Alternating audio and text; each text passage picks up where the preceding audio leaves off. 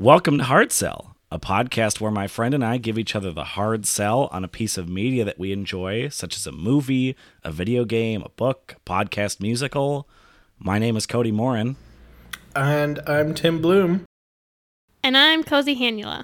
And yeah, let's uh, let's jump right in. So, uh, as you guys may or may not be aware, uh, I live in a different place from Tim and Cozy. You do. And our first big snowfall is coming in. Uh, I've got some hot chocolate here next to me. The holidays are here. Christmas is right around the corner. And I think that means that we should talk about some Christmas movies. okay. Oh, sure. okay. So, uh, at our house, my wife and I tend to watch a lot of Christmas movies around this time of year. So, what what are some of your guys' favorite go-to Christmas movies? Do you do you watch a lot of Christmas movies or Good question. I'm sound like a Grinch, but I don't think I usually like go out of my way to watch Christmas movies. If it's on at the holiday time, I will watch Elf though. That is what I was gonna say. Elf is like the the staple Christmas movie in my family, and I don't know when or why it happened. It wasn't when I was like growing up. When did Elf come out? What is Elf? is that mid 2000s? 2003. So I would have been 10 is when Elf came out. I don't remember watching Elf as a kid. I only remember watching it as like a teen and for some reason my family like adopted it. I think it's just like my parents like that movie holidays or not. Um and so Elf is my like go-to Christmas movie that like my parents often will put on uh, when we're around. So Elf is definitely one. I think also the little claymation Rudolph the Red-Nosed Reindeer was one mm. growing up. I can't say I have like watched it in two decades or at least a decade.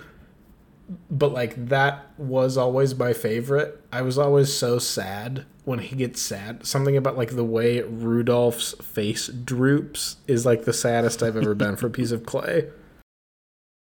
Yeah, I I loved that movie like growing up. I like still kind of like associate. That's like the movie I think of other than Elf when I think of like Christmas movies too.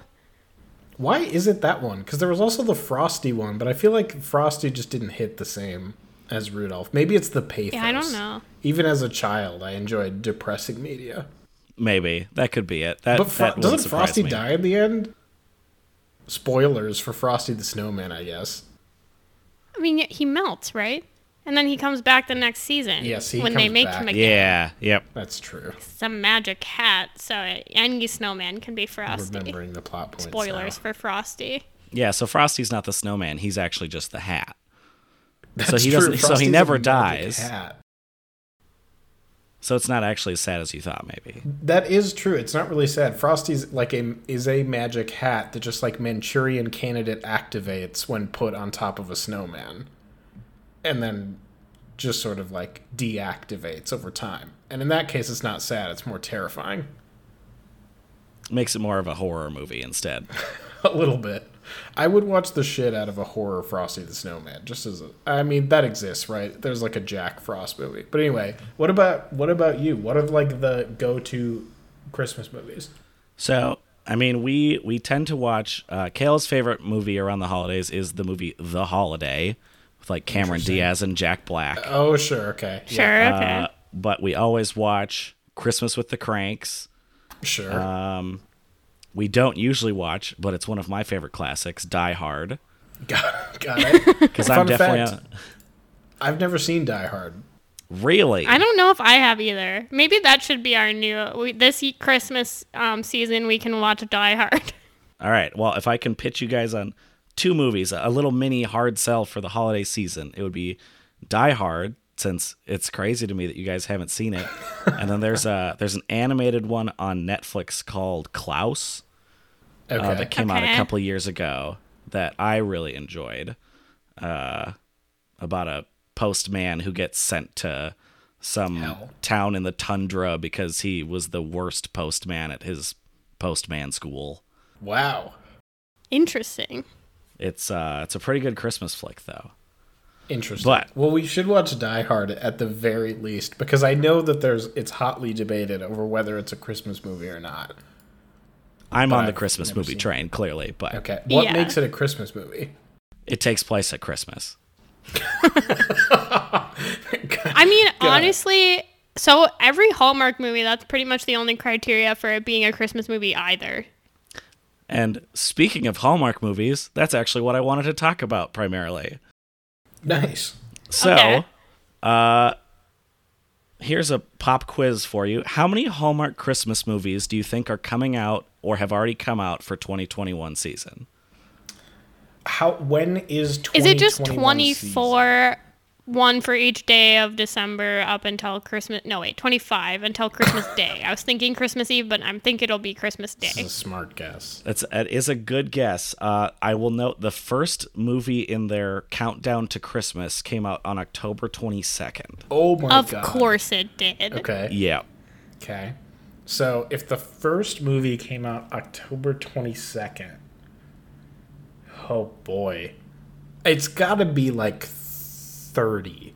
I would guess like 35. Because I feel like there are like 12 classic tropes of like career woman, uh, you know, like marries rugged woodsman that they and like etc there are like probably like eight tropes like that and i think they do each trope about four times per season would be my guess so that gives me my guess my final answer is 32 I'm gonna stick with 25 because I do wouldn't put it past them to still do a 25 days of Christmas thing, even if it started in October.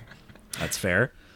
Uh, so for the number of movies coming out in 2021, they have 41 Christmas movies. Oh Wow. my lord that is so many christmas movies It's uh, it's pretty insane. They've been increasing how many they've put out every year. Uh, back in Why? 20, back in 2010, it was six. 2014 was 12. 2015 they bumped it up to 21. 2017 was 33, and now they're up into the 40s. You you think they know they can re-air the other movies that they already have? Well, it must make them some money. The uh, how much would you estimate it costs to produce one of these Hallmark Christmas movies? i mean it's gotta be $5. nothing it's i know okay so the average movie it's a hallmark movie probably like $300000 would be my guess maybe 500 somewhere between 300 and 500000 dollars is what my guess would be All right. The budget's a little higher than that. They the estimate is right around like 2 million dollars to produce Okay. one of their movies, but compare that to something like mm, Stranger Things where one episode costs 6 to 8 million to produce. They can, you know, think of how many Hallmark movies they can pump out for the cost of one Stranger Things season. that's true but then that means so a movie is an hour and a half long so 40 episodes 40 episodes of a season like that would be we just watched WandaVision that would be five WandaVisions or something Yep. I mean I guess Marvel does that many like little series Oh, and the uh, on average, it only takes them about three weeks to film each movie. that makes sense to me it's Yeah. one setting basic I mean you're you're talking about three or four sets total like Yeah, that helps keep the cost down too. I'm sure.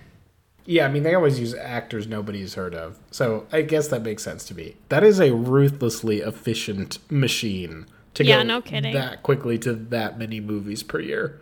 And Who they also actually only write movies? ten scripts. Um, they just change a couple things for each one. That saves time and money. Yeah. Yeah. You can So- shoot multiple movies simultaneously. Right. Yeah, just, you know, swap out the family in each house and you're good to go. Yeah. Especially since they're go. pretty much all filmed in Vancouver anyway.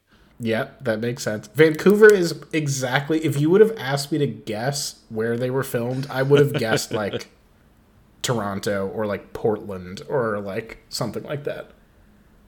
Which I understand are not Vancouver, but Portland is close, I think, right? Vancouver's on the west. It doesn't matter. Close, close enough. Um, so, you know, they've their titles I noticed for their movies have been getting a little bit more ridiculous by the year, but I thought we should look at a couple of them and maybe maybe come up with what we think the movie should be about because you know the plots are gonna be about the same for each one. But so as an example, one of their movies, I think this one was from a couple years ago, is called Farewell, Mr. Kringle, which you know it's probably some sappy love story about whatever, but what I think it should be about instead Sure. is like you know a woman was slighted because she was put on the naughty list and she didn't think she deserved it and so it's like an action thriller where where she's heading to the north pole to take on santa to get back on the nice list to put herself back on there but Sure. That's that's I think it should just be a compilation of people waving goodbye to Santa as he leaves their rooftops. Just instead of uh instead of a yule log on your tv just put people waving goodbye to santa Uh huh. This is why Cozy d- is not a screenwriter. Um, I could write for Hallmark, I think.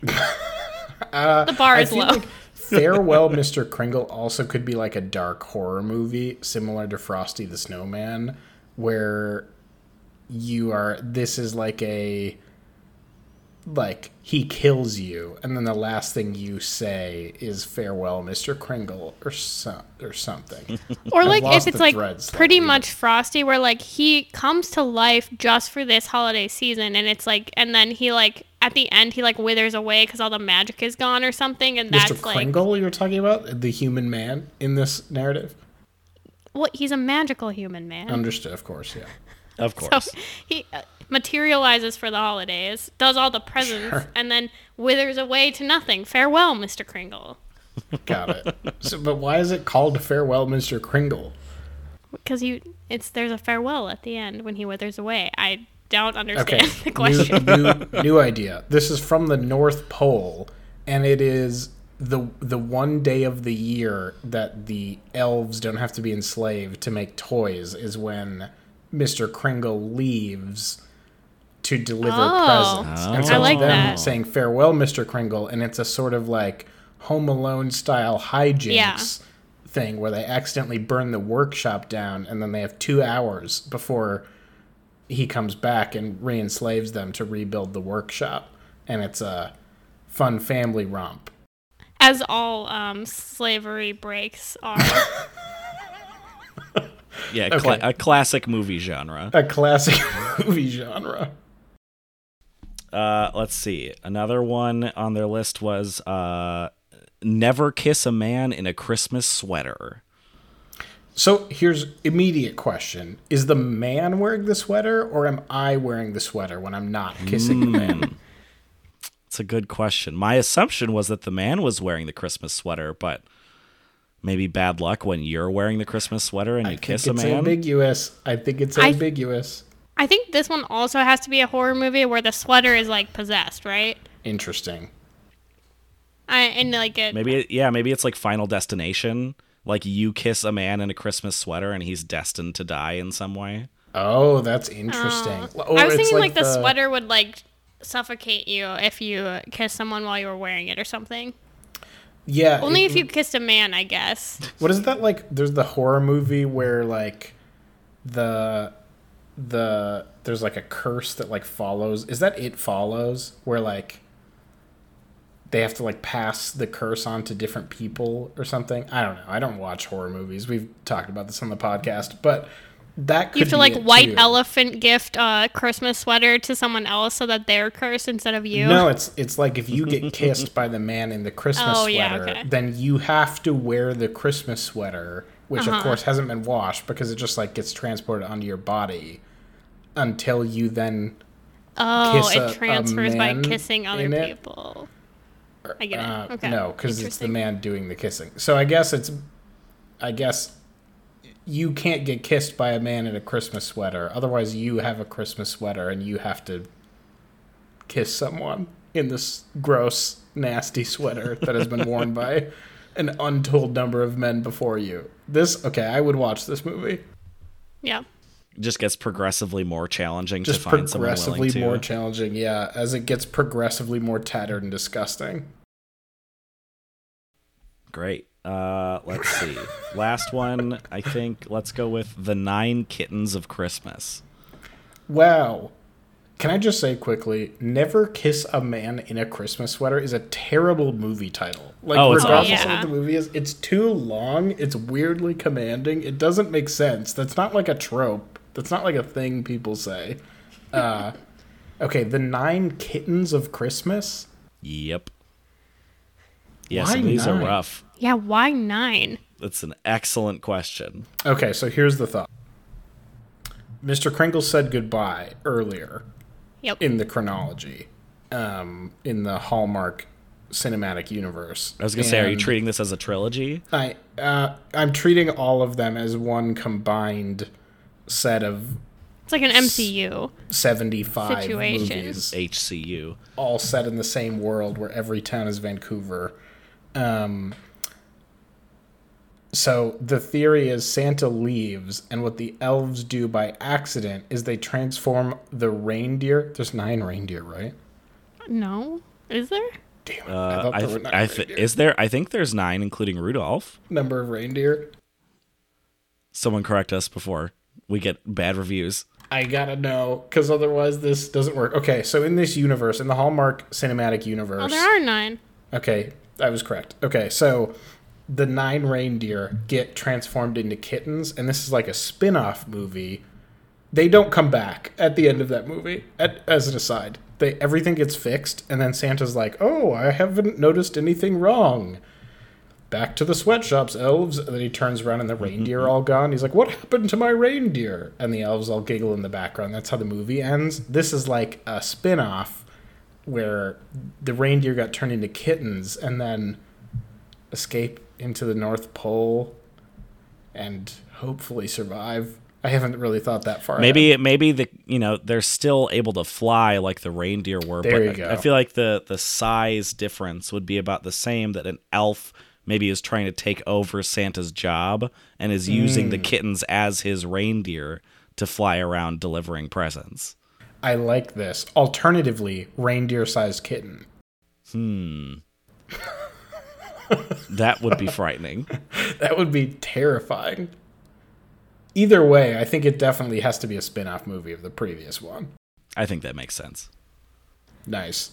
These Do you sound think in much the more actual? entertaining I think in the one. actual Hallmark movie, they had to name them after the reindeer, right? That's the only purpose for there being nine. I can think of. They would have to. I, I, I- think so. I guess depends on how creative we think they got with their scripts. I don't think that creative, but nine is such a specific number. It's got to be. I mean, like, what's the connection to Christmas if it's not the reindeer? The only connection to Christmas for a Hallmark Christmas movie is that it happens at Christmas time. You're right. That's true. It's at least as connected as Die Hard. Exactly. Nice. I would for sure. These sound much more entertaining to me. That said, I do like watching Hallmark movies. It just I have to watch them with the right people. I feel like I feel like I have a like deep-seated memory. I don't remember who I was with where I watched a Hallmark movie with a bunch of people who were just watching it straight, like totally straight-faced like this is authentically like a well acted scripted movie and I like can't do it. I'm down to watch and I don't you don't need to make fun of it the entire time, but we have to acknowledge that this is what the thing is. Like you can't honestly watch this and be like this is cinema or like what's the point? What are we even doing here? Yeah, this isn't intended to be someone's life's work and masterpiece. I hope not. Most people are not cranking out 40 masterpieces with the same script in one quote unquote season. You wouldn't think so. Hopefully not. This is the part where you have to think of a transition now. Yep. uh, speaking of a season, Tim, what were your thoughts on the first and currently only season of WandaVision? You know? That was pretty good. Of all the different um, transitions that we've tried to do, I would say that was in the top 21? third. I would. I, th- I think it's the top half at least. Yeah. All right, I'll take it. I'll take it It's a for my first shot. Strong, strong start. Don't count on that continuing ever. I won't. It gets harder as it goes on, I think. I feel like our transition game started stronger. I mean, it was never good, but it was like a C minus, and now it's like a X. Anyway, so WandaVision. You had pitched WandaVision last week. Um, as a reminder for the audience, WandaVision is a sort of limited run series on Disney Plus following Wanda Maximoff from the MCU and her um, uh, fantasy. It's pretty ambiguous at the very start of the series over like exactly what is happening.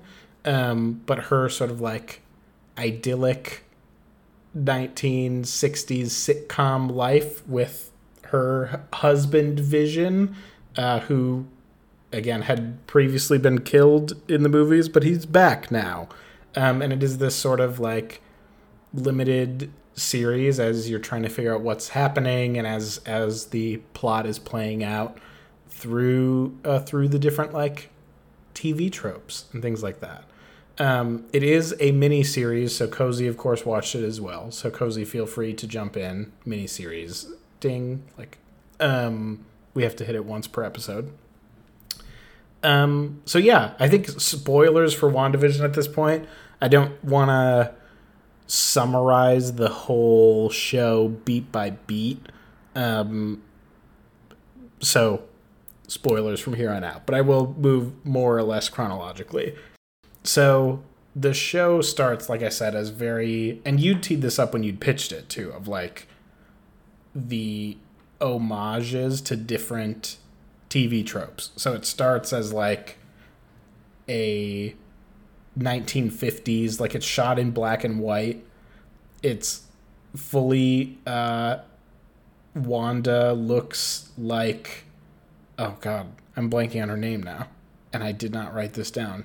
Yeah, so Mary I mean, every Moore.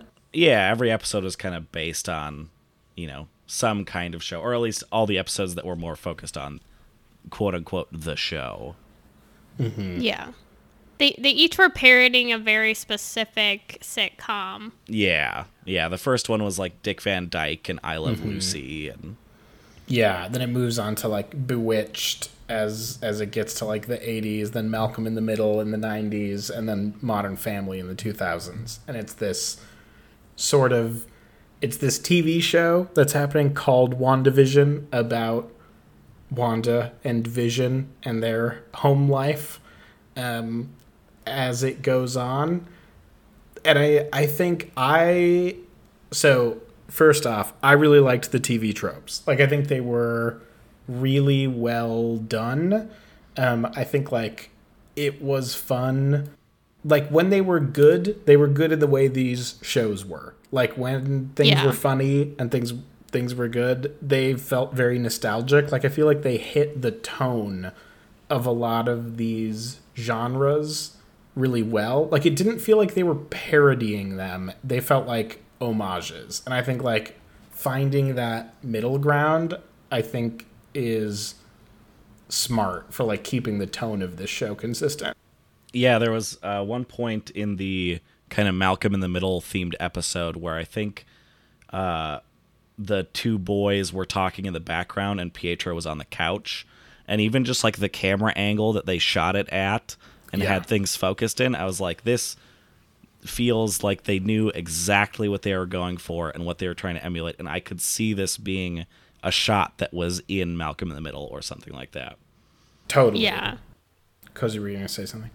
No, I, I mean, I think too, like, I, I think the Bewitched, like, um, trope even like especially with like the trying to hide the fact that Wanda has, you know, telepathic or what is it called? Uh telekinesis powers or whatever. That Vision's um like a robot. Like that like really shown through too in some of the like earlier episodes of like that um was like actually pretty um like Bewitched had all those moments too of like you open the window and you see all the pots flying in the air and you have to hide it from the guest or whatever. So I thought that was really a good like touch.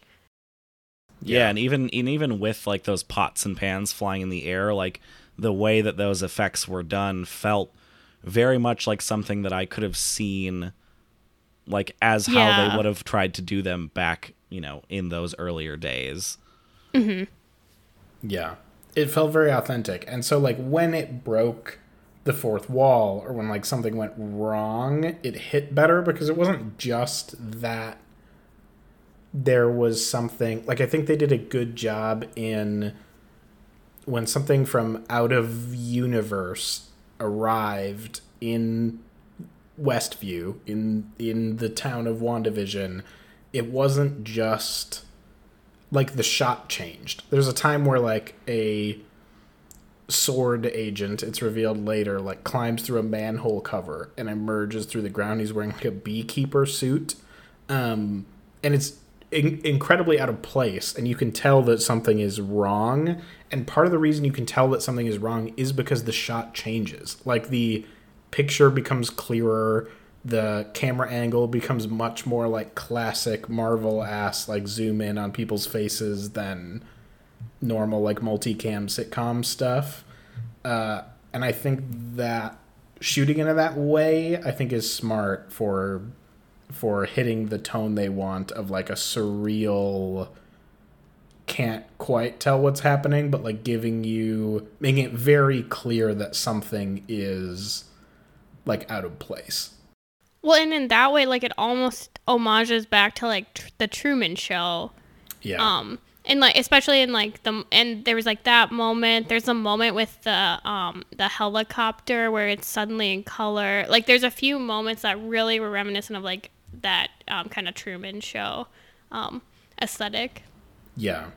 That's very clearly like from episode one, the setup for the show, or like that is the conflict they're setting up, is that Vision is stuck in a Truman show. Mm-hmm. And it, like it, it became clear from that episode that like what they or at least I felt like what was going to happen is they were going to explore is they were going to Truman show Vision. It was going to be about Vision learning that this life that he's in is not real. And it wasn't it's not clear when you're watching the show at that point like what is happening but you can tell it's not right. Because again you know he's dead if you've watched like the MCU stuff and you again it feels out of place and like bizarre. I think in the first episode he like goes to work and asks somebody what do we do here? And he's like we do the forms. And it's like okay this is uh it clearly is not like a simulation, but like there's something wrong happening here. It, it is Truman Show, and so it's it becomes without obviously saying it, without Vision being like, "Hmm, I need to get to the bottom of this." It's it becomes clear that like the arc of this show, or at least it became clear to me that the arc of the show that I was going to be interested in was the like Truman showing of Vision. Yeah. Yep. Yeah, that definitely makes sense. Yeah, even, you know, in the very first episode where 98% of the episode feels very much like an old sitcom and Yeah. that's it. Like there's just a couple little bits where it starts to show through like when the uh, Mr. Hart is like choking and um Mrs. Hart like keeps saying stop it and then the camera kind of shifts a little bit as she's mm-hmm. like starts staring at Wanda saying stop it. Yeah, and there are a number of other like the way the Harts are behaving is like they don't feel in control. Like they feel they feel like actors playing a part in a way Yeah. that like watching old sitcoms a- actors I mean hot take acting in old sitcoms sucks like you can love dick van dyke. Like the acting is terrible uh, and the, the scripts are really bad like by modern standards. And they act like that and you're like okay so this is this re like vision seems to think it's real. They seem to be behaving like it's real but everyone around them is not acting like it's real and that uh, that juxtaposition I think is is smart for what they want to do. So that's how the show's set up. Talking about the acting very quickly, Uh, I think Paul Bettany is fantastic throughout the show. He plays Vision. I think he's like the most underrated actor from the MCU. He doesn't have a lot to do in the Marvel movies. Vision has like two expressions in the Marvel movies basically, which is like serious and stoic or getting hurt. basically, those are his two facial expressions he gets to show off. And this show gives him a chance to like show a little bit more range and like do a little bit more. And i thought he was great in this show. Like every moment uh all of my favorite moments of the show he was on screen i think. Um and i think that's his acting is a big part of it. Um i also love love deborah rupp who is the actress who plays mrs hart who also plays kitty Mm-hmm. in that 70s Yes. show. Fantastic. The the uh that is the so the show's not a comedy. They're like funny. It is again it is doing an homage to sitcoms but it's not a comedy. It's not like a funny show. It's not really trying to be a funny show um but Deborah Rupp like cannot help but be hilarious anytime she's on screen. Like her timing and just like the way she talks is so great that that first episode uh she did a lot towards like getting me to buy into the conceit of the show. yeah, she's uh she's always good and all the different stuff she's in. And yeah, the yeah, definitely it, the the just juxtapositions of um, you know, it trying to the TV show inside the show is trying to feel like a comedy sitcom or something. Um I found it very interesting when um, that would be put against what was happening in the show. It's like there would be there was a moment a little bit later in I think like the Halloween episode where Vision is walking the streets further out of town. Where like if you really think about what's happening to these people, like it's pretty upsetting that they're just like Yeah. frozen in place, unable to control their actions or anything. Like some of them, you see like tears start coming down their face as they're frozen. Yeah, While all in the background, it's like the happy Malcolm in the Middle music and Yeah, and it was like the so I said to Cozy pretty early on, um everyone is acting like an NPC. Like everyone in the show and that is how people act in sitcoms. You have your main family and then you sometimes you have the goofy neighbor or whatever, and then everyone else is like a non-player character. And pretty early on, I think I said to Cozy, like everyone in this show is an NPC except for Wanda, Vision, and Agnes. Like she is the only character who at any point in the first three to four episodes shows like agency or like does something that it seems like surprises Wanda in any way in any like meaningful not like sitcom goofy way. Uh and so I think they did a really good job foreshadowing the twist, I guess, that Agnes is like a villain um through that. In in that she that she doesn't feel a part of it in the same way everyone else does. She feels like above and like in the physical show. She's a character in the show, but she it always felt like she was choosing to play a character in a way that everyone else like couldn't help but inhabit characters. And I think that is credit to like the writing and the acting of I forgot to look up. It's Kathryn Hahn, I believe. Kathryn Hahn, yeah. Yeah. Um I think do a really good job because it isn't it's not like specific lines. Nothing she says would feel out of place, but just like the way she is shot and the confidence with which she speaks in a way that other people don't and a way that she carries herself, a way that she reacts to what Wanda says.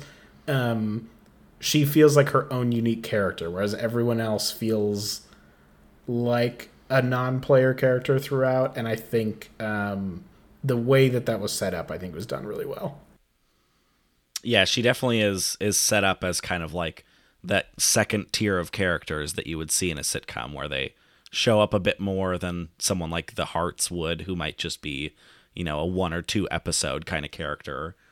Yeah.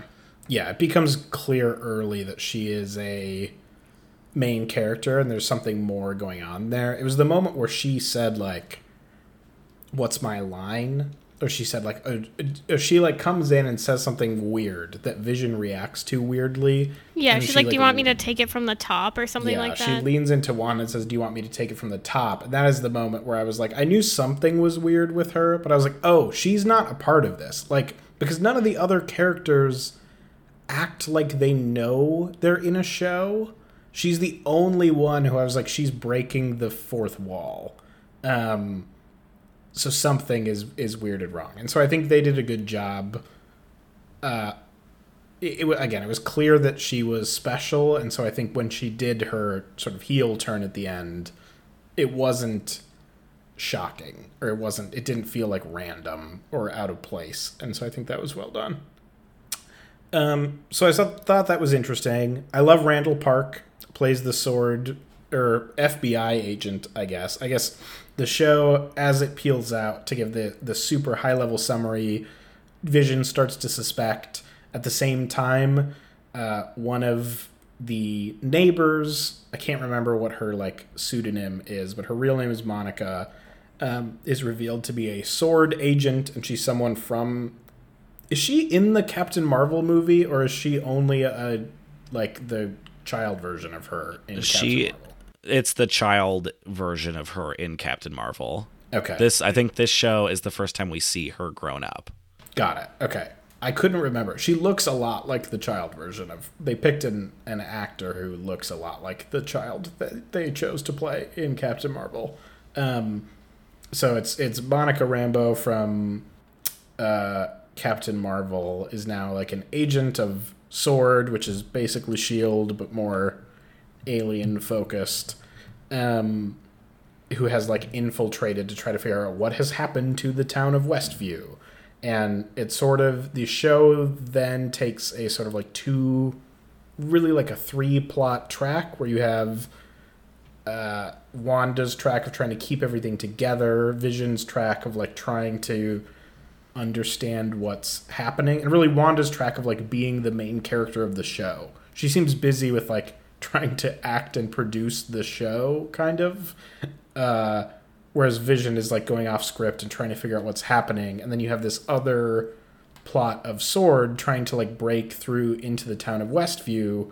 It becomes clear that like Wanda has kidnapped a town to like play doll or play like I'm gonna create this fake reality where Vision is not dead.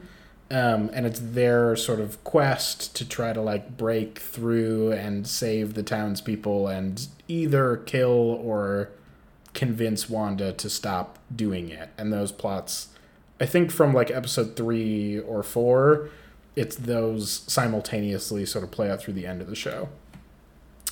Um, my big takeaway is that I don't really care about the S.W.O.R.D stuff.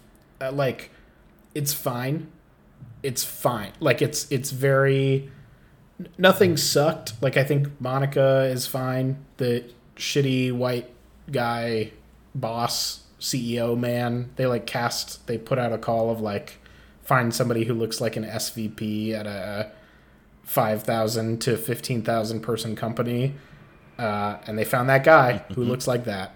Uh, was fine and like the the plot of like he wants to kill Wanda and she's trying to save Wanda is like classic stuff. Yeah, it was Um, definitely the most marvelly part of the show, and Yeah. I and I would agree. I think it's it's not the strong point of the show, and it's definitely not why I was pitching this show to you.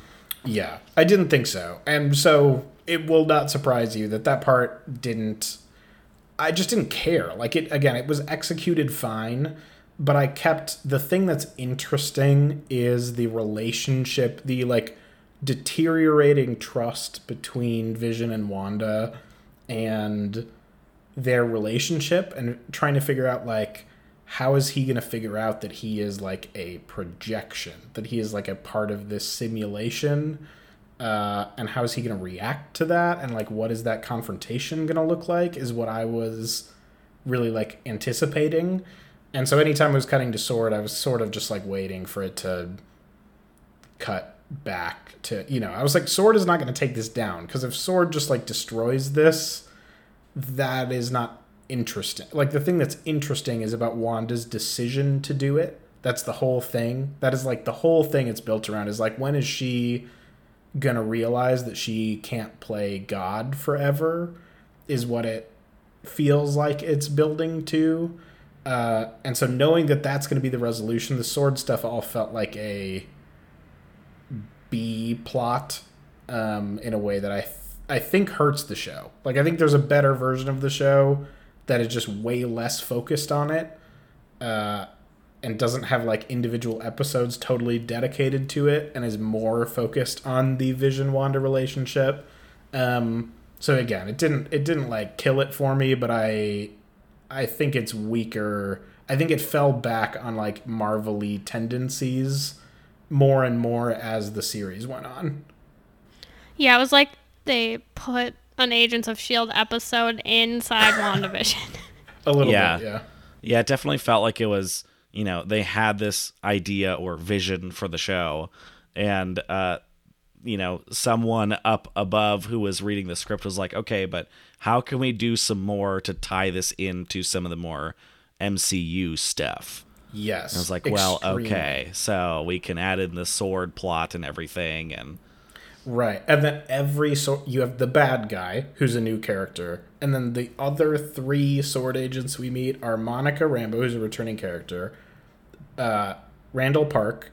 I God, I can't remember his character's name, but Randall Park, Wu is definitely the last name. Don't remember the first name. Agent Wu. Agent Wu. Okay. Who's returning from Ant Man. He does the little close up magic, which is the nice little tie in to Ant Man.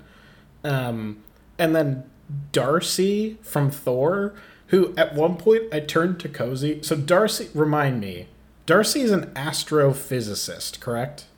yeah. I believe so, yeah. At one point, she hacks into S.W.O.R.D's database. Oh, and I was yeah. like, when did Darcy become a hacker? What is happening? And if that was the that was the biggest moment where I was like, they just inserted characters to have characters people would know instead of taking the time to like create characters who would make sense to be doing any of this. Like, Oh, well, also like the nerdiest character on screen becomes the hacker. yeah, Like Yes. it doesn't it doesn't matter if it makes sense for their actual job description. Like, oh, they seem like they might know a thing about computers. They can be the hacker. We need a hacker. Yeah, a little bit. So that was I was sort of like, okay, clearly we're just inserting characters to like have characters. Darcy, the like Darcy humor stuff never worked for me in Thor either. I've never like I think that character is not written in a way that I love, and it also didn't work for me here. But she's a pretty minor piece of the show altogether. so yeah, that's that's the S.W.O.R.D stuff. Again, as time goes on, eventually, uh, let's talk about the Quicksilver stuff. So, her brother is Quicksilver. He's killed in the second Avengers movie. I guess I should have said spoilers for like all of Avengers, but you should have assumed. I feel like, yeah, it's probably assumed. I think at this point, anybody who wanted to watch the Marvel movies has done it by now, um, or at least the Marvel movies up to WandaVision. So he's killed, and then he comes back randomly without Wanda seeming to decide to bring him back. Um, but it's not the actor who plays Quicksilver. It is the actor who plays in the MCU. It's the actor who plays Quicksilver in the X Men movies, which is a separate chronology. Um, so I have two opposite contradictory thoughts about this. One is that I liked it. Like I think it's fun, it's goofy, it fits the like surreal again the whole sh- the whole show both WandaVision the in-universe show and WandaVision the show on Disney Plus is surreal you like it's hard to tell what is going on and like what is reality and like what is what does that even really mean? Um and so i like it from that perspective.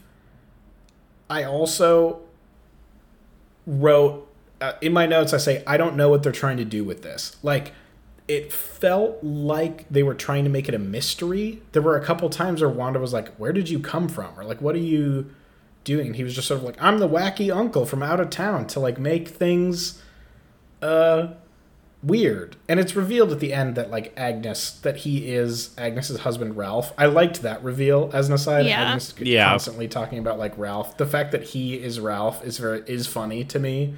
Um but like while it was happening i didn't care about it. Like i was focused on all the other stuff. That was like during the height of vision figuring out what was going on it was during the height of like the S.W.O.R.D tension stuff. So it was going from like this intense tension to he was kind of comic relief but also like kind of supposed to be a mystery. And i was sort of like they had this idea and then like didn't really definite and like had an idea that he would be Ralph and that's funny but like didn't really know what they wanted it to be like they didn't go full there's a world where they go full like this is just a goofy like Wanda doesn't question this and it's just comic relief and I think that works better for me.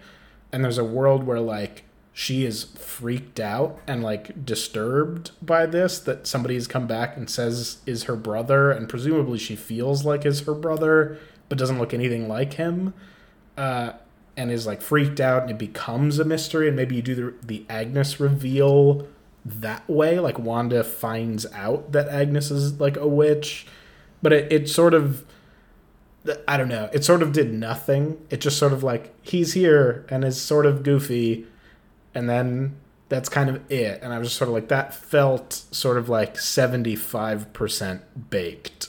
Uh, so again I, I like the impetus and it had good moments especially at the reveal at the end but i wish there was i wish there was a little more there there Well, and, you know, I was kind of wondering if if it's maybe done like that a little bit on purpose as kind of a show of like that Agnes's mind control powers are not quite as you know powerful as Wanda's that you know Wanda's able to create these fully fleshed out real feeling characters whereas he just felt kind of out of place in everything.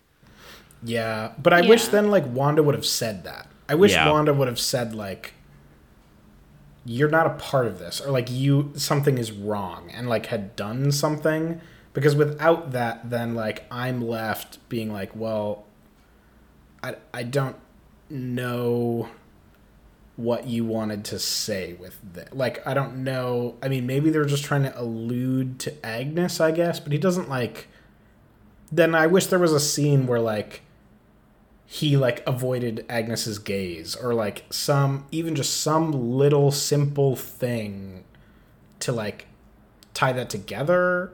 I don't know. It ju- it felt like there were like two important scenes with him missing that just like didn't show up and so I don't really know what I'm supposed to get from that. Cozy thoughts. Did you know who the Quicksilver was? Um, no, I didn't.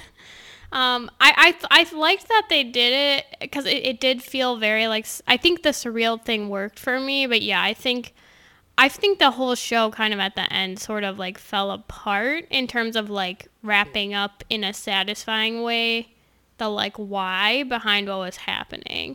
And I think that was one element of it and I think the whole Agnes subplot for me was kind of part of that where it was it felt really random and like didn't really feel like it made a t- it felt I don't know the the whole Agnes subplot felt really random like it felt really unnecessary um that she was like a s- witch from Salem Massachusetts and that she was trying to like control or like get Wanda's powers and like they were used it as just like a device to like reveal her whole Wanda's whole backstory of like why she was doing a TV show and that felt really like forced um and I felt like the Pietro stuff kind of fit into that like part of how I didn't like the ending as much of the show. Yeah. I think the witch stuff with Agnes it's another one where like I thought it was okay. And like the idea of going back through Wanda's cuz the show fundamentally at the end of the day is about Wanda's psyche. And so like having and so in the comics, I looked this up later, I didn't know, but Agnes whatever her last name is is like Wanda's mentor is like Wanda's Oh. she is the one who like teaches Wanda about her power and like how to be a witch and stuff like that.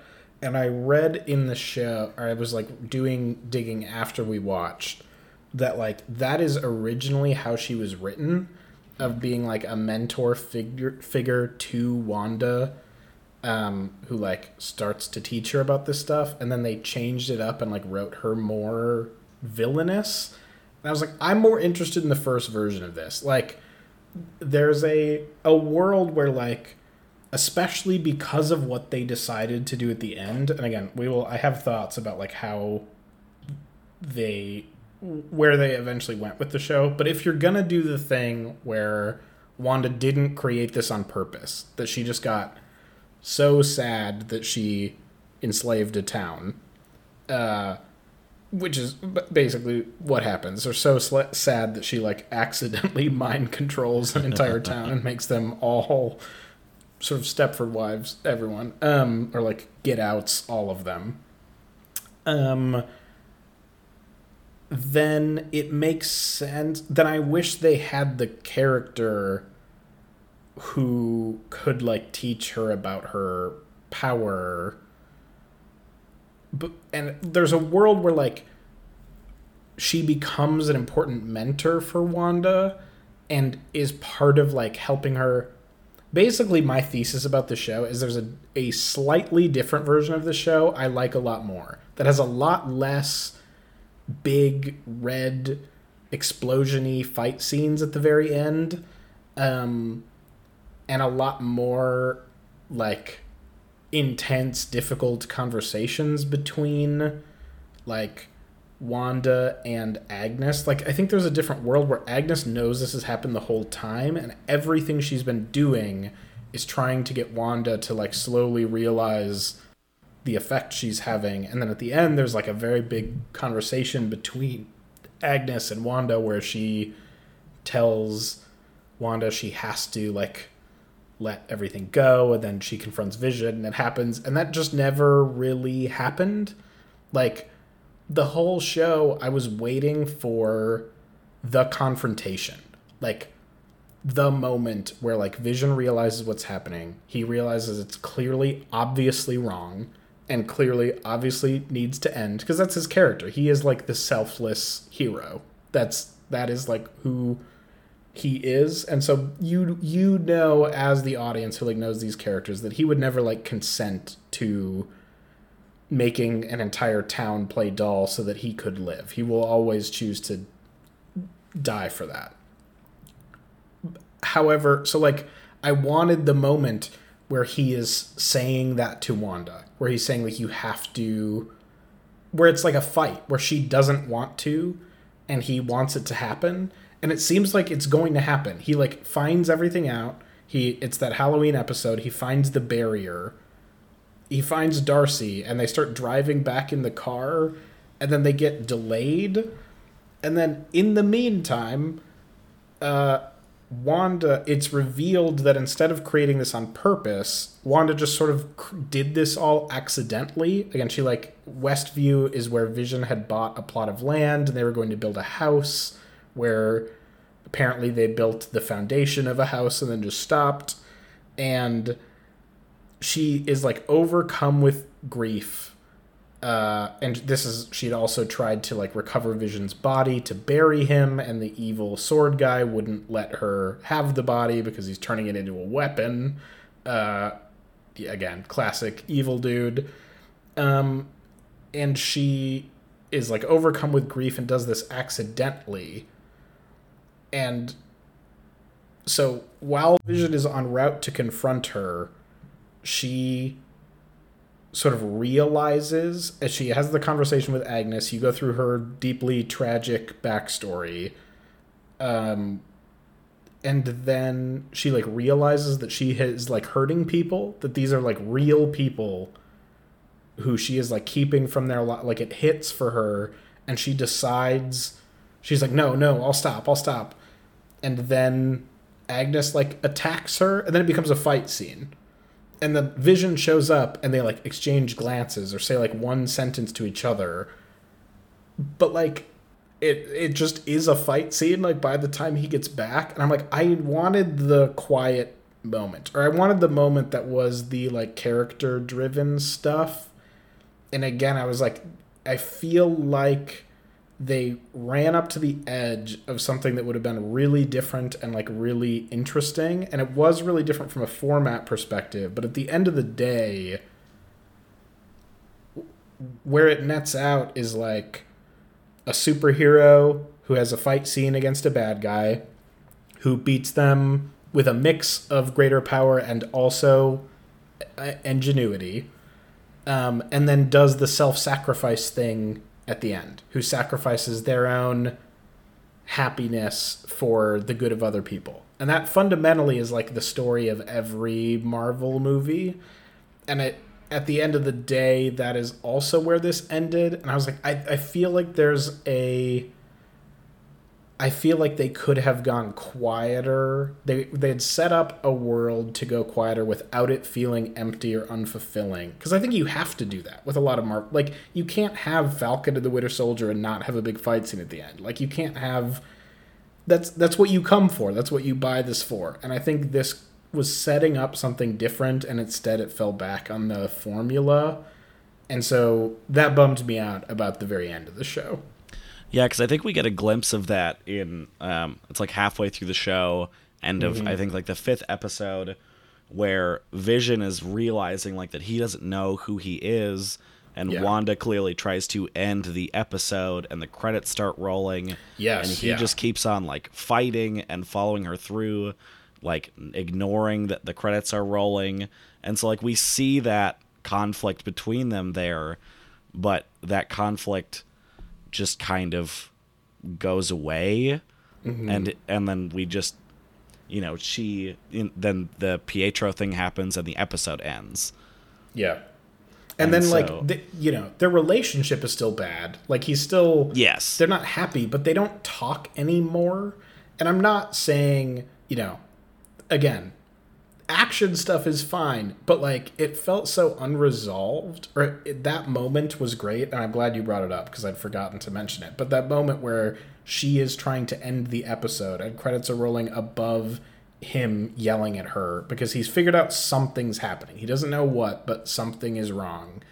And she's lying to him. And like their conflict, I was like, this is the most compelled I have been in this show, and I like want to see where this goes. And then the the interpersonal conflict between the two of them doesn't go anywhere. Because by the time Vision has learned enough to advance the conversation, Wanda has already decided that eventually it has to come down.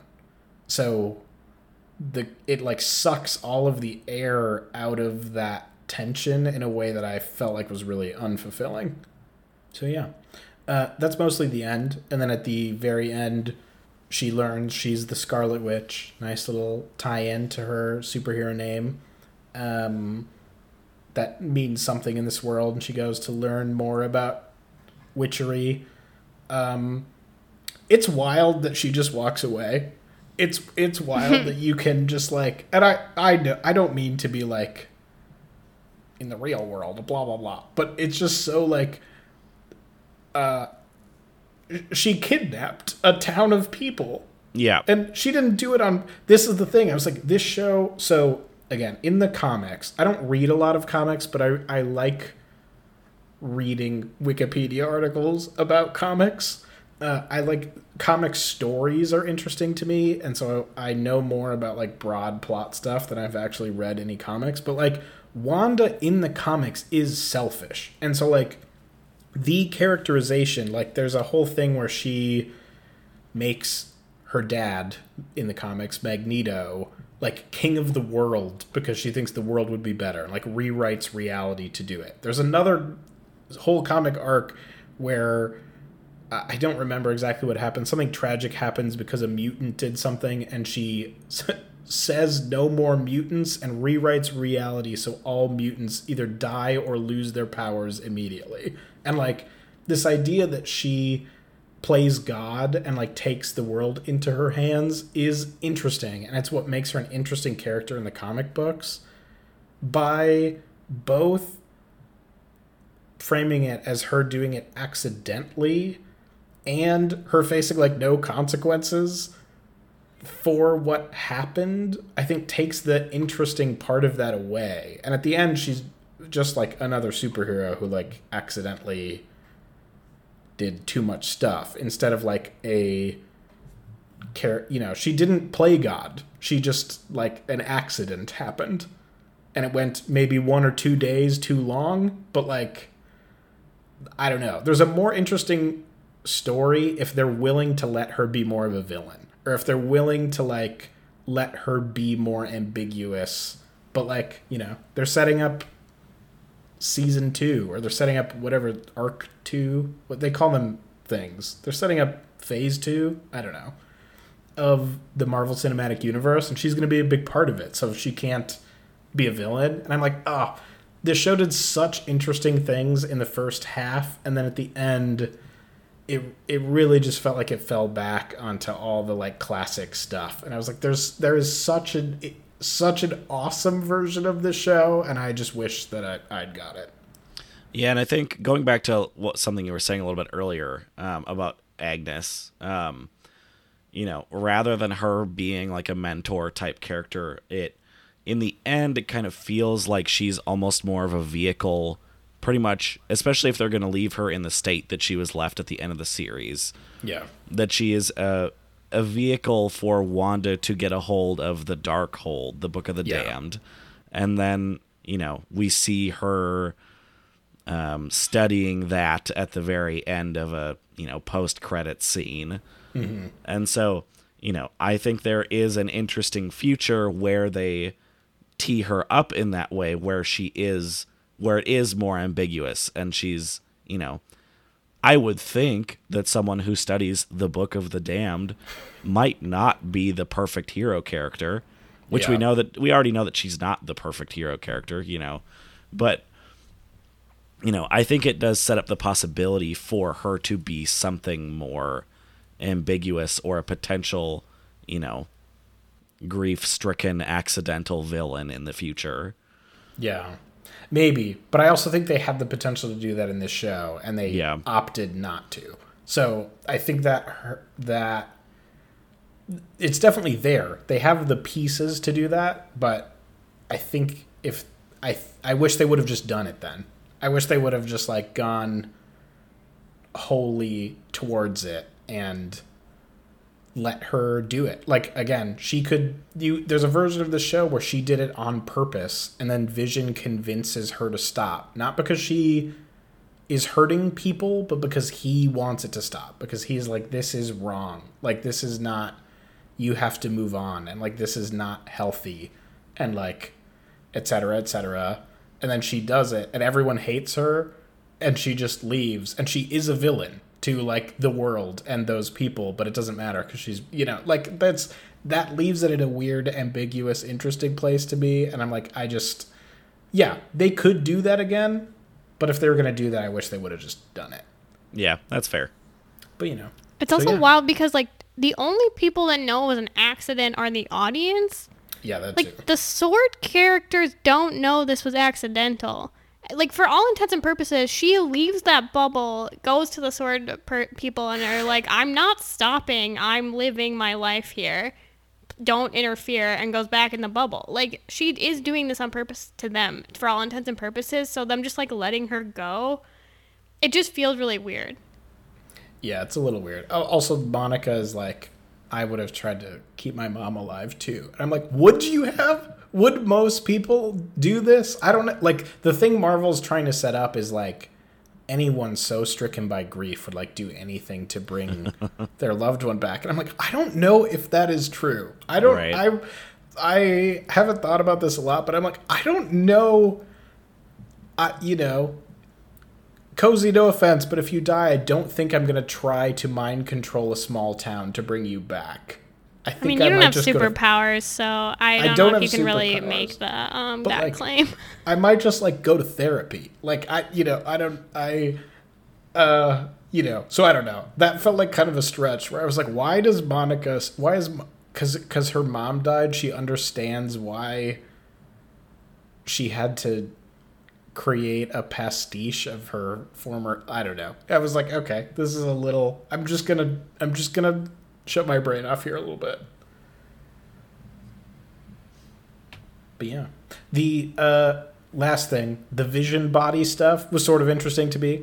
Not not a not like uh, it wasn't groundbreaking stuff, um, but it was sort of vaguely interesting. It's interesting that the vision body is not destroyed on screen. Um, so that was sort of interesting. I'm curious to read a Wikipedia article about what happens to that. yeah. Yeah, I'll be interested to see what happens with, uh, you know, after their philosophy debate to end their battle. What Yeah. they end up doing with White Vision. yeah, I think it was interesting that like I I mean I think it was smart. The like logic tracks, the whole like ship of Theseus idea um was interesting to me. And I liked that scene. That that is the part of the S.W.O.R.D bit with the like body of vision and stuff like that that I felt like paid off. That scene and that debate of like what is it obviously we just reviewed NieR Automata so clearly i'm interested in the idea of like what is personhood and like what does it mean you know which one of us is more vision if you are vision's body but i have his memories um was sort of interesting to me and is up my alley so i did like that part Yeah, I thought that scene was really cool. anything else you wanted to uh talk about with wandavision cody Um, nothing. Uh, nothing else really groundbreaking. Um, just kind of general thoughts. I really liked the editing in general of the show. Um, going back to what we were talking about, kind of at the beginning. I mean, even just things as simple as like the um the aspect ratio transitions going between Yeah. like a four by three ratio to like you know a standard cinematic ratio when they would cut back and forth between the scenes or like um I really liked the way that the commercials were used. Oh yeah, I forgot Yes, about the that's a good commercials, but they I were liked the really good. Um, you know, some of them felt very kind of uneasy a little bit, like the one with the the kid on the island with the shark. yes Um, Though they did such a good job uh, capturing the time period of ads. Also, that that one of that kid with like the claymation with the Go-Gurt or whatever. Yeah. I was like, I've seen this ad. It just said Go-Gurt on the thing, and I was six. Like, uh, that felt very. They did a good job with those. Yeah, and then just other editing, like um, I think in in the first couple episodes we saw it a couple times where like you didn't know what was happening. You find out later that it was like Wanda rewriting what was happening. Yeah. But that like, you know, suddenly something would kind of glitch and a scene would restart. Yes. Um, I'm glad that you brought that up also because I also forgot about that in the moment. But like, there was one specific moment where it was so small, like one little converse. Like I, I knew sort of what was happening because like I- was watching for it, I guess. But like, I could see a world where you could just think like you're internet skipped and you accidentally just like watched the same little bit over again it the way it was done i think was really really good. Yeah, I think it was uh Vision came like said something and came over and sat on the couch and like asked the wrong question. And then all of a sudden it like glitch cuts back to him standing and he comes and sits down again and asks a different question that like makes more sense in a sitcom. yes. He asked some question about like uh janine i think or like where she Uh, Geraldine, went. yeah. geraldine and like what happened to her uh, and it's because wanda exploded her out of the bubble when she realized That's right. that she was secretly monica um and instead he just uh, lets it go. And it's yeah, I, I you're you're right. The little bits of how they cut this stuff together and made it feel surreal and made it feel like you were watching a show that was uh, being produced by someone who's going sort of off the rails. I think was really well done. There's also the like Lagos commercial, which I believe is the um isn't that the location where she had like the um in the Avengers or something, one of the MCU movies, she like uh blows up the building. Blows yes, up a building. Yeah, but it yeah. was an ad for a paper towel about like our our Lagos brand cleans up the mess better than anything else. Like it's like yeah. so clear her subconscious is like getting into these commercials in like a really like clever way. way. Yeah, I actually wrote that one down. The tagline for their paper towels is for when you make a mess you didn't mean to. Yeah. yeah. Like that's just so good. yeah.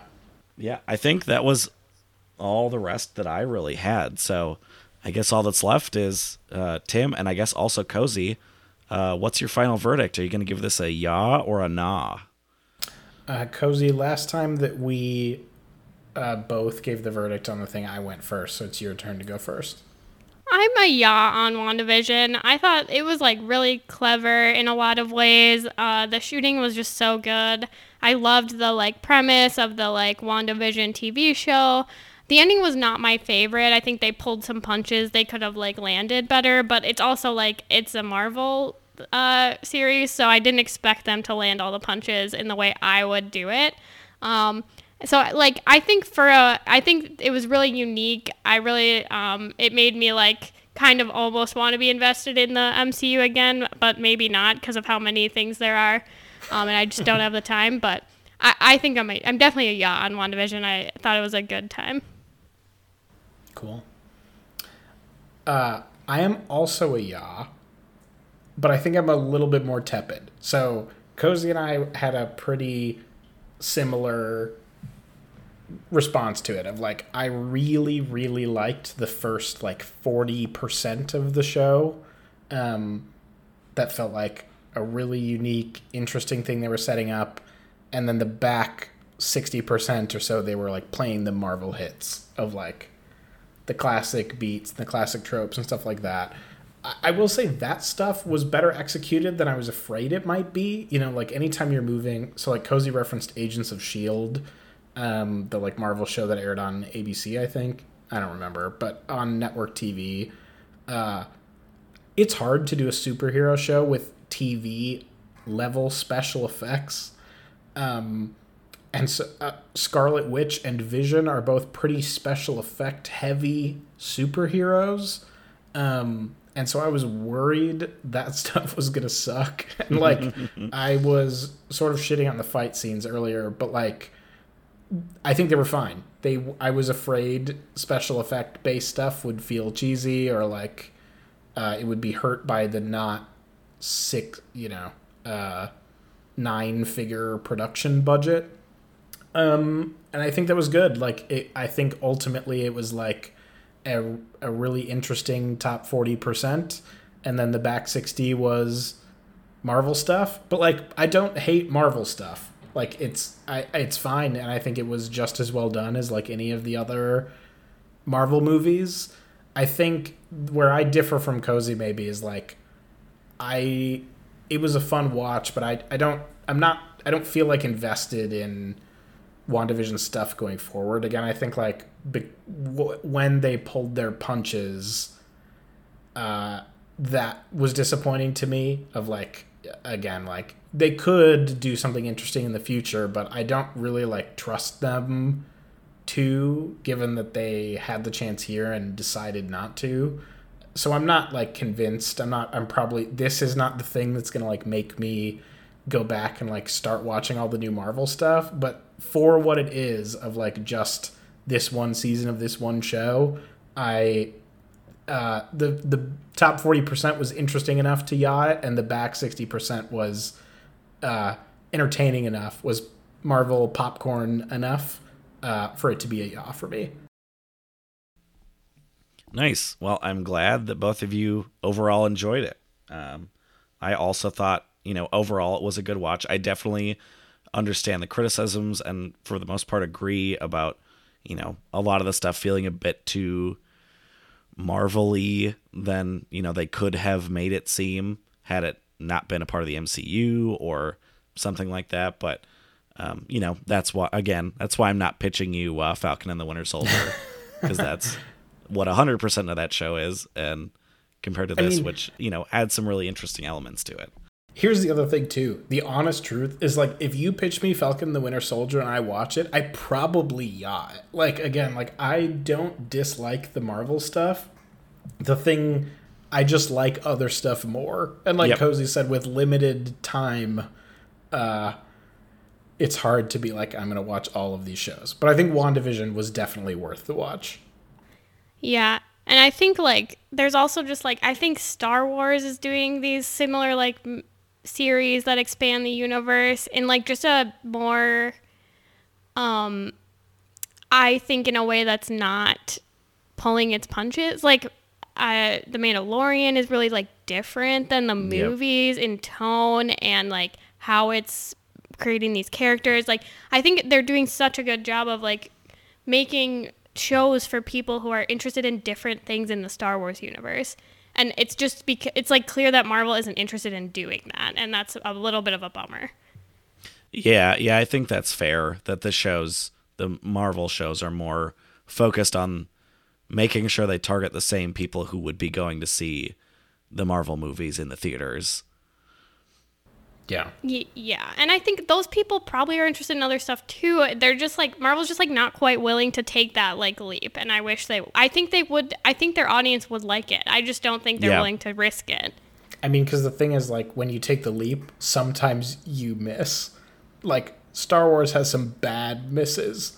I guess, uh, yeah. Across all parts of and all of their media, from video game to movies to books to comics to TV shows, there are some gems and there are some bad misses. And like, I think the thing Marvel had going for it, at least at the time WandaVision came out, is it didn't really have any meaningful misses. And so, like, I kind of think some Marvel stuff has to suck before they get more adventurous. So, like, I'm more interested to start watching Marvel stuff again after they bomb a little bit. Uh, because I think that gives you a little bit of freedom to, like, you know, if you're not pitching a perfect game anymore, you can, like, you're not afraid to walk a batter or two. Either that or maybe, you know, more and more people will kind of come along a little bit more of your line of thinking where it just it feels a bit stale Yeah. and, you know, Yeah. then maybe they start try to start branching out and create more interesting complete narratives rather than falling back on, Yeah. you know, what they've always known and always done. Yeah. At the end of the day, even the Marvel-y stuff like works well enough for me that Yeah. I'm curious to see where it goes in the future. But I- I think I'll stick to uh, reading Wikipedia articles for the immediate future.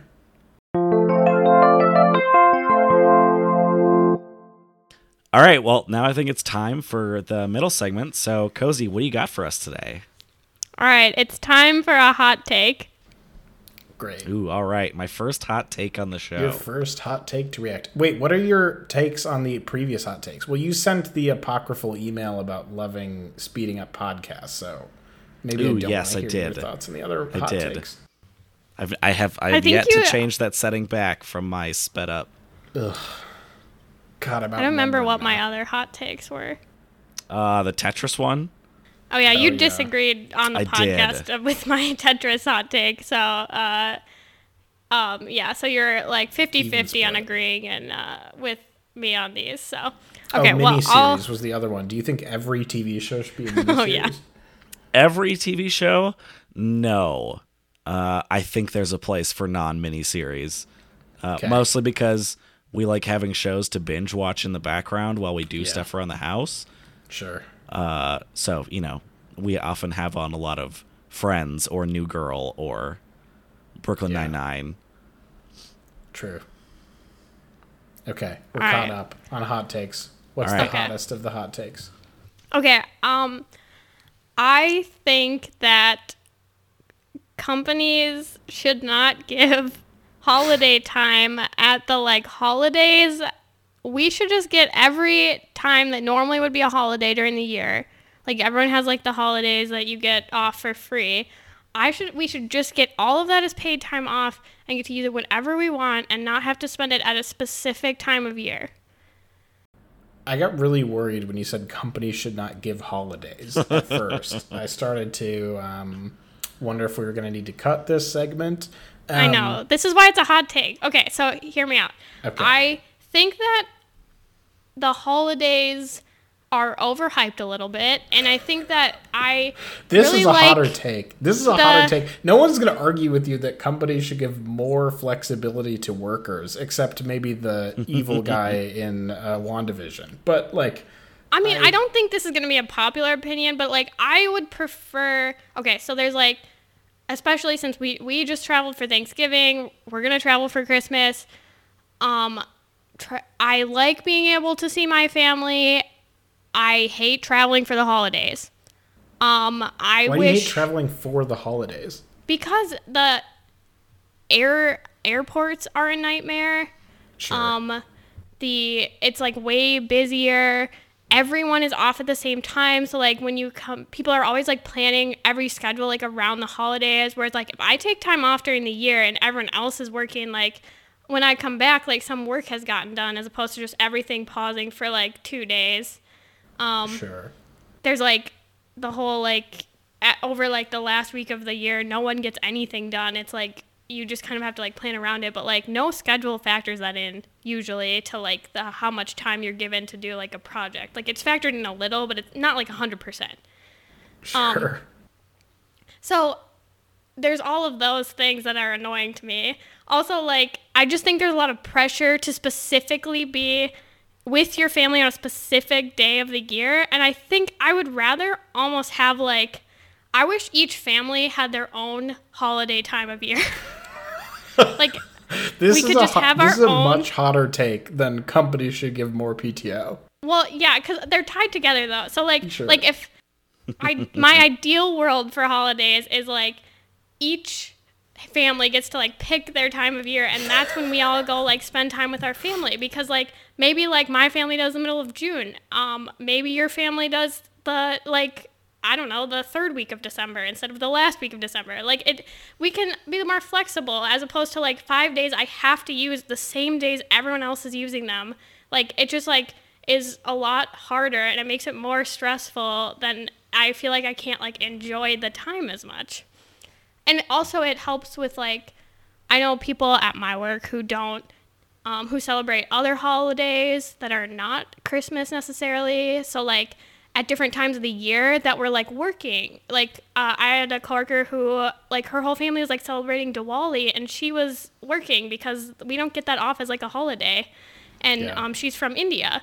So like she you know all her family who was in india was like celebrating and she couldn't even like take some time off to like do a celebration thing with like her um her family or anything or like friends that she had that were like also celebrating. Like it just her like mom was able to like send her treats for diwali and that she brought them to um, work.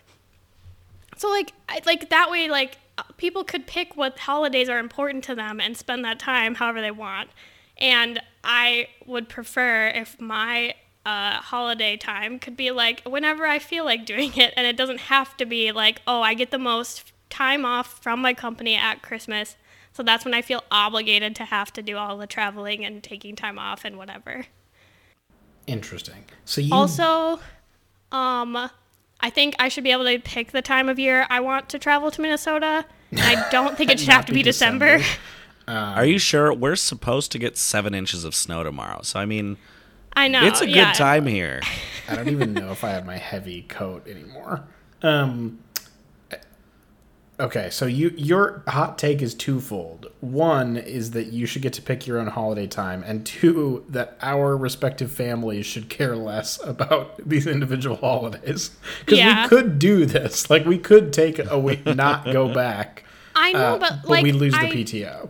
Right, but like I don't get the I don't have enough PTO to do that because all of my like I'm getting paid for these holiday days whether I Sure. want to take them or not. I'm just like so I'm not going to work those days cuz obviously I'm not like no one else is working. It's like silly, but It's just like I wish I had more flexibility on how to use that time. Sure. Also, one other point about my proposal for each family picking their own holiday time of year.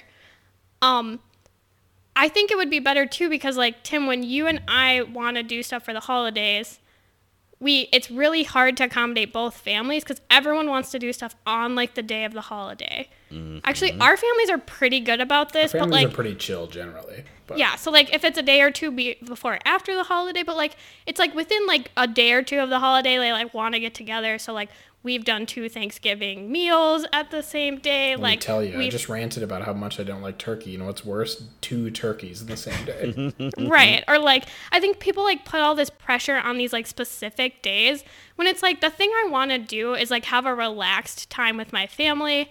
Um, I want to create our own traditions. Like I don't want to be stuck to like if we don't like turkey doing a turkey or whatever it is you know like these like weird like specific everyone has to have a turkey because it's Thanksgiving thing. Whereas if like if my family likes turkey, we can do turkey, but other people cannot worry about it.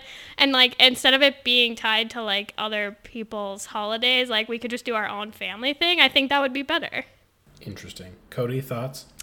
Um, I think I like having kind of regularly scheduled times where I know, you know, what my family generally does at those times. But at the same time, there are definitely holidays where it's like, you know, I could definitely take my Labor Day holiday day and use it somewhere more efficiently that would make more sense.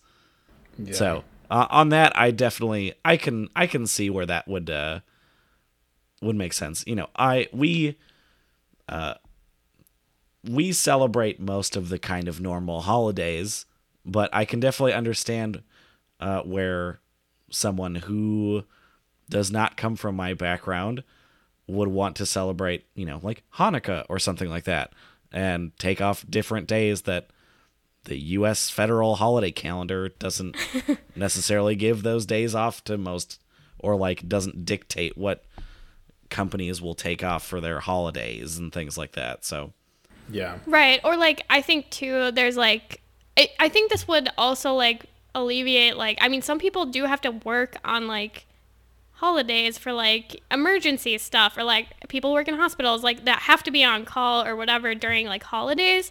Whereas like if it was more distributed like every family has their own holiday time like you could probably more easily like balance that and be able to like take time off instead of like because of your job always needing to miss these like holidays that everyone else gets off at the time of year or whatever. Um also it would prevent we were traveling on Thanksgiving Day and literally nothing was open and we like needed to eat and we're like 3 hours from our like final destination like we couldn't even find one place open We literally stopped at a gas station. They didn't have food. yeah well they Oh, didn't have like hot food they had like Yeah. snacks Could have bought, you know, yeah, gum. But yeah so a like frozen microwave hamburger. yes, Right. with- without the microwave being plugged in. So like you know if we could like distribute the holidays more i think it would just be easier for everything So, I, so I, th- I- go ahead. I think if uh, one of the downsides I see in this is I think if you had every family try to coordinate when they were going to be taking time off, I think there would still be conflict between the families all trying to determine when they're going to take the time off. And also, I think for most families that it would probably just never happen. Like I feel Yeah. like my families would never be able to get it together to all decide like, yep, we're going to all take off this time. Whereas having like a regularly scheduled, you know, Thanksgiving or Christmas period of time where we can set it aside and be like, yep, that's when we're getting together and that's just how it is. Like, Yeah. But like Cody, you could do that. You could just do it in like June, and every year your Yeah, whole family was like, "This second week of June is our holiday." No, no. See, I agree with Cody on this piece because Okay. my I have family where that just wouldn't happen. Like you just wouldn't agree, or you would agree, but then like that week wouldn't work for somebody one year, and you'd be like, okay, we'll reschedule, and then it just wouldn't get rescheduled. Uh, and then it just wouldn't happen. Um, so I think that's a good counterpoint. Other counterpoint that I can give to you. The worst time to work is the day back after a long week off that you took that no one else took. And the best time to work is maybe not the best time, but it's okay to come back from a holiday if everybody else also took it because then your inbox is not destroyed. And what under your proposal, counselor, you would be condemning me forever to a life of every time I took a holiday. I could never have a holiday. I would always be constantly like checking my inbox and trying to keep up with things. The advantage of like a holiday is it's more socially acceptable to fully 100% disconnect and like not look at anything because no one else is either. And like, I'm going to come back from, you know, on January 3rd this year, and I'm not going to have that many emails because everyone else is also off. And if you stagger all of those, um, this will be my last Christmas where I get to just enjoy a holiday. And the fact that you want to take that from me is, um, it's just me, me a little, little bit sad. My philosophy for time off is that if I'm gone, someone else will handle it, and I just like don't care. yeah, but that- you still have to get I back and you to got to read all those emails. yeah. And you're going to come Well, back with a to do list. You're going to come I- back and someone's going to hand you a thing that said all of these things happened while you're gone. You have to deal with them now. But nothing happened while you're gone over the holidays. Yeah, like in my job, you know, uh, I used to have to be one of those people that worked every holiday, and um, you know, it was my favorite time to work because every we would have freezes on what work can be done, and so with no work being done, nothing would break, and I would have an easy like two three weeks where no one could really like do the big work that would break our stuff yeah. and so we'd have a pretty easy few weeks. Uh, and I enjoyed that. Whereas if, uh, you know, all of everyone's holidays were spread throughout the year, we would never have that. You know, I would have never had that break in work that I always appreciated. So you'd be taking that away from me too. Oh my god I can't believe you're taking this from us. Okay, well, I just think here's the thing: you're still entitled to spend your like extra PTO on the same week everyone else takes it. I just don't have to. But what is? But there isn't a same week. There isn't a same week where everyone takes it under this proposal. Um, I get well, like, but if everyone is still like, I don't know, if whatever, I don't put a lot of like weight behind certain holidays, but I feel like people would still want to celebrate Christmas. Maybe not my family, but other people's families. Like, I, th- I still think there would be some like grouping of it, but it would just wouldn't be everybody. Okay, so we can maybe we can come to a compromise where, you know, there's still maybe one or two big chunks of time where like a general holiday is still kind of taken. So maybe around like the winter holidays, but we can take some of the lesser holidays like Labor Day or Fourth of July. 4th of I'm hap- July. I'm happy to give every holiday other than a winter holiday. Like, I still think everybody should get the last week of the year off and just be done. And then if you got rid of every other holiday and give me all of those days as PTO days, I'm on board with that. I think I can get on board with that too. But I want I want the the time where everyone's off and I can fully disconnect and I don't have anxiety about coming back to work Monday morning knowing that my whole day is going to be a disaster. Well, and then and then you you know if you split it up that way, you give people the choice of, you know, you can do your regular family gathering during the like winter holiday period, or Yeah. you can use all that banked PTO from all the you know extraneous holidays to say my family is going to do this in early August or Right. late March. And then you take Christmas to travel and you like travel to other places. Granted, they all close down over that time too, but travel somewhere else that doesn't celebrate Christmas. Perfect. and do do fun stuff or staycation. I'm on board with this. I'm on board with this sort of middle ground plan where we get rid of the 4th of July and all other less than one week long holidays and just have a winter holiday at the end of the year.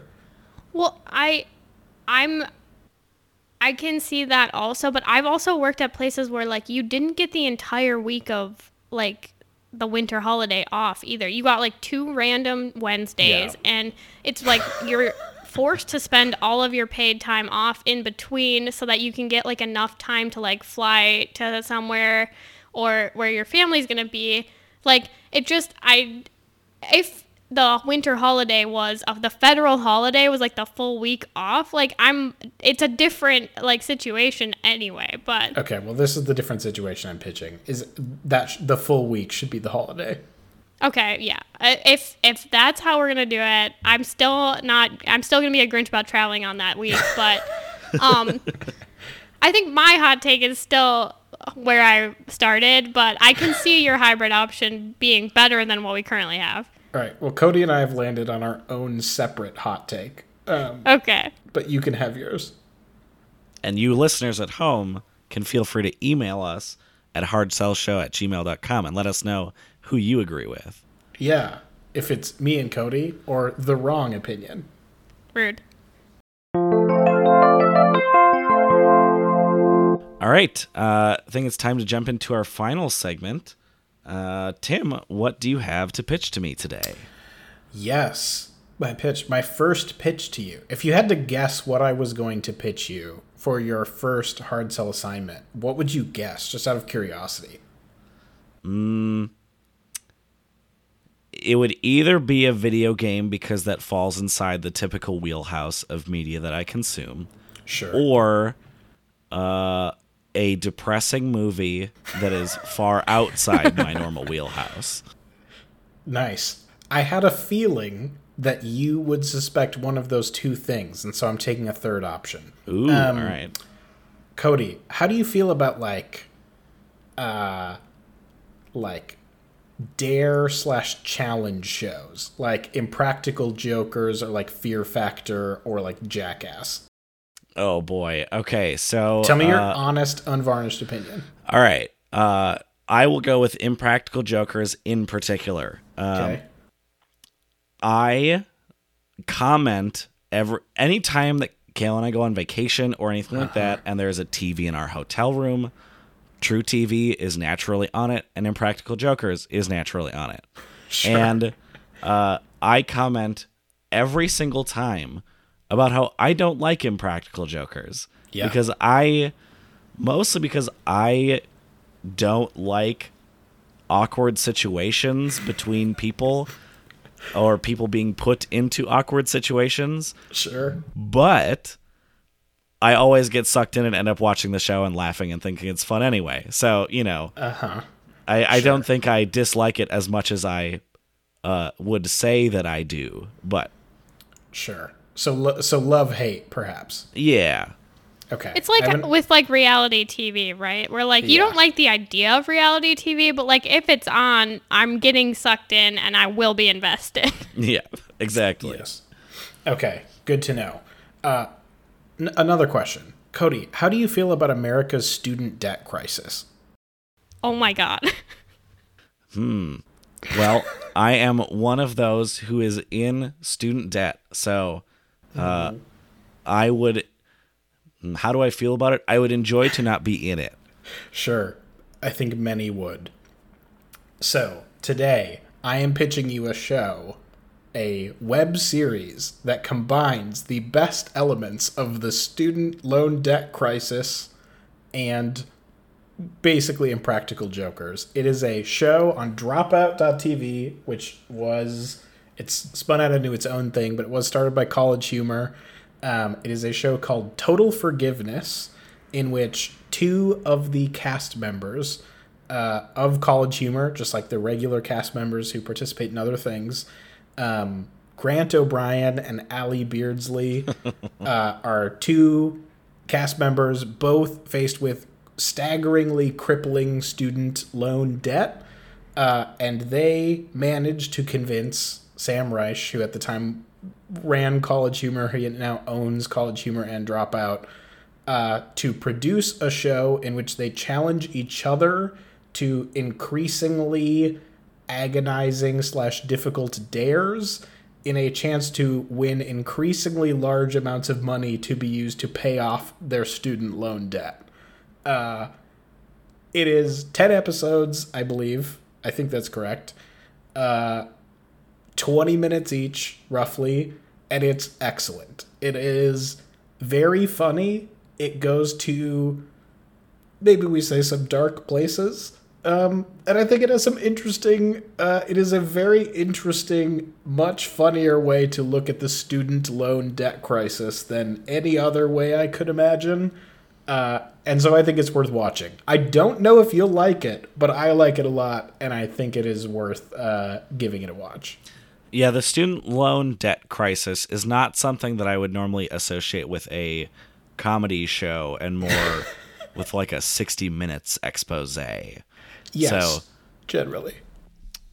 Interesting. Well, I am uh I'm excited to watch it. So what what do you find most funny about the show? Is it like is it situational or So uh, again, so the the it started by College Humor, right? And so Grant O'Brien and Ally Beardsley, like Grant is in just a ton of different College Humor shows and videos. Ally is one of the cast members. They're one of the cast members in Dimension Twenty, and then they also are just like on a bunch of shows and are writers. So they are very funny people, and so like it is funny to watch them dare each other to do stuff, but also like so think about this game. So the way the game works, to expand on it a little bit, is they each there's a certain amount of money. So I think Dare One starts at a thousand dollars.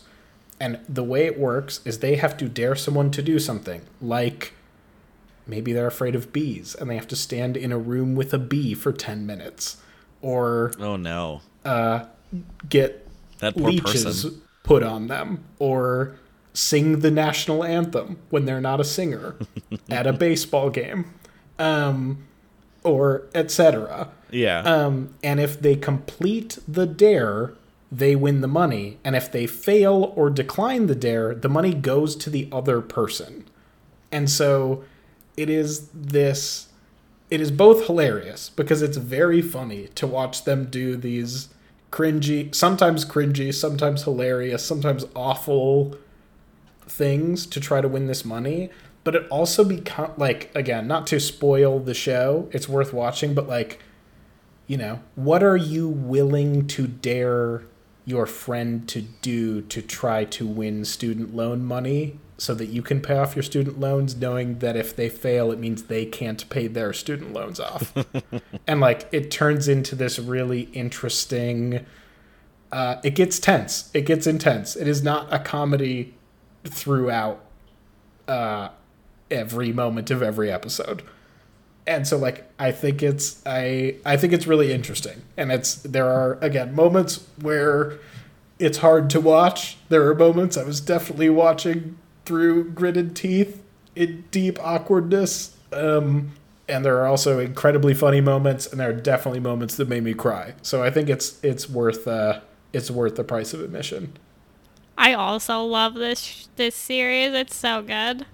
Yes, Cozy also like. So I would like you to watch. There are ten episodes, and then there's also a like hour long, um, like Reunion. post show. Yeah, reunion basically, where Sam Reich, again the like owner and producer, creative director at Dropout and College Humor, Ally Grant, and then the like producer of the show, Adam Frucci, who sort of becomes a character, sort of like recap what happened and answer questions and talk about it because I went into the show.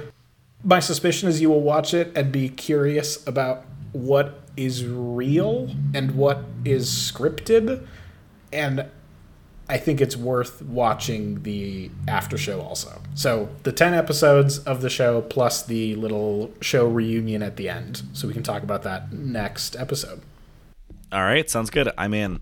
It uh yeah, it definitely sounds like something similar to uh you know, the impractical jokers thing where it's something where the thought of it, like those awkward situations that people get put in like all I do is I imagine myself being put in that awkward situation, and it just like skeeves me out a bit. Yeah. But I'm sure I will get sucked into it because it sounds very good. So, I'm sure you will both get sucked in and be very skeeved out. all right. Well, I'm excited to watch it and uh, excited to talk about my thoughts on it awesome. in two weeks. Well, thank you for listening to this week's episode of Hard Sell. Uh, remember to drop us a rating uh, and a review of us wherever you find your podcasts. Follow us on Twitter at Hard Sell Show. Uh, you can send us an email at hardsellshow at gmail.com. Uh, we very occasionally stream on Twitch Very at Hard. Sell Show. Uh, nothing scheduled right now, but surprises can happen. Who knows? um, and I think that's it. So until next time, we will catch you on the floopity flop. Catch you on the flippity flop.